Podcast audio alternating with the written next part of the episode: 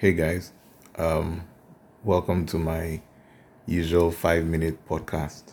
I uh, hope your your day's been going well. It's been rainy in Lagos. It's rained almost every day since the weekend. Lekki and some other axes, Ajegunle, Mushin, have recorded floods as well. So I know that the governor had sort of warned everyone before that these rains will be um, almost as bad as we had it last year, and it was going to be quite uh, uh, quantity, significant quantity of rain. Um, I remember that he had also asked people in the affected areas to consider moving. Uh, whenever we hear these uh, warnings from the government that end with moving, the question I always have is to move where though? Like I, I uproot my family and I move, I don't know, to my friend's house or are you going to provide a hotel? Am I going to stop the rent from running? Like I, I don't get the move conversation, but anyway.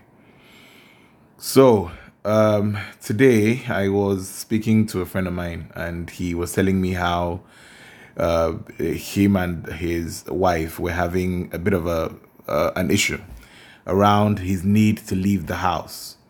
Um, I, I, we can understand why. Uh, most spouses right now, and I don't want to make it gender based, but everyone's worried about COVID. There's a reason why the government has asked us to stay indoors uh, and hunker down, opening gradually uh, with strict measures to try and see if, as we let little, you know, a little, quant, you know, uh, quantity of people out, we might be able to sort of control the spread and sort of make sure that it only catches one at a time and it doesn't spread.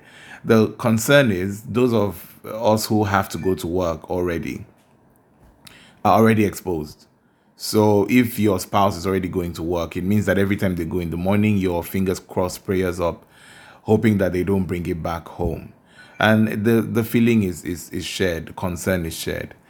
But uh, you find that most couples who one spouse has to go out for livelihood don't really have as much concern. They just do their prayers and hope for the best. But where one of the couple just wakes up and decides to go for a party, decides to go and hang with his friends, decides to leave the house for a bit and just go sit somewhere and watch a match, that's where the concern becomes uh, significant. And it's almost like it's not so much about the exposure is the same is the point i'm making. Whether you go to the office or you go to drink a beer with your friends the exposure is the same. The risk is the same. However it is why are you taking the risk? I think that's what's creating the friction with couples at home. All i have to say to that and, and the advice that i give people is locking everyone in the house means that unlike ever before we are in each other's faces 24 hours a day there are some attributes and attitudes that one person has that the other person can take in very small doses, which means that even when you were dating or you got married, the fact that you have something to distract you, the fact that you can go out every day for eight hours and not have to deal with the other person, the fact that you can have a quarrel in the morning and have the whole day to cool off until before you get back home and you sort it out in the evening, that mental space is very helpful. Um, but that is gone now right? COVID has made it that everyone's stuck in the house all day, every day, looking at each other. You can't avoid each other. You can't avoid arguments. Um, and you can't avoid uh, uh, buried issues from the past. So one person's like, "Oh, you've been using work to dodge this whole time, but now we're stuck at home for five weeks. So let's talk about that girl and you know the message I found in your phone, you know. And then where do you go? Right? You can't get out, take the key, and drive out as you usually do because you're stuck at home. My advice, therefore, to couple right now is very simple be aware, be sympathetic. Know that it's not easy for both of you, not just one or the other, both of you to be in each other's faces the whole time. We've heard of people who've killed each other. We've heard of people who've considered divorce because uh, they never saw the attitudes they are seeing right now. It's always been there. You just have been distracted by your everyday life and work.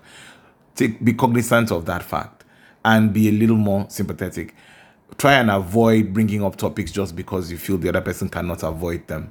It's not always the right time. Just because they are there doesn't mean that you have to bring everything at the same time all the time. Sometimes give them space. Let them be in the room for a while. Let them be in the car for a while. Let them step out for a while. Uh, and if you're concerned, then share that conversation and have an aligned way of protecting the family while each of you can get the mental space that you need. As always, try to keep it in five minutes. If you have a different point of view or any thoughts at all, Please let me know right uh, eh, on Twitter or any platform that you see this this uh, recording. Thanks a lot. See you all.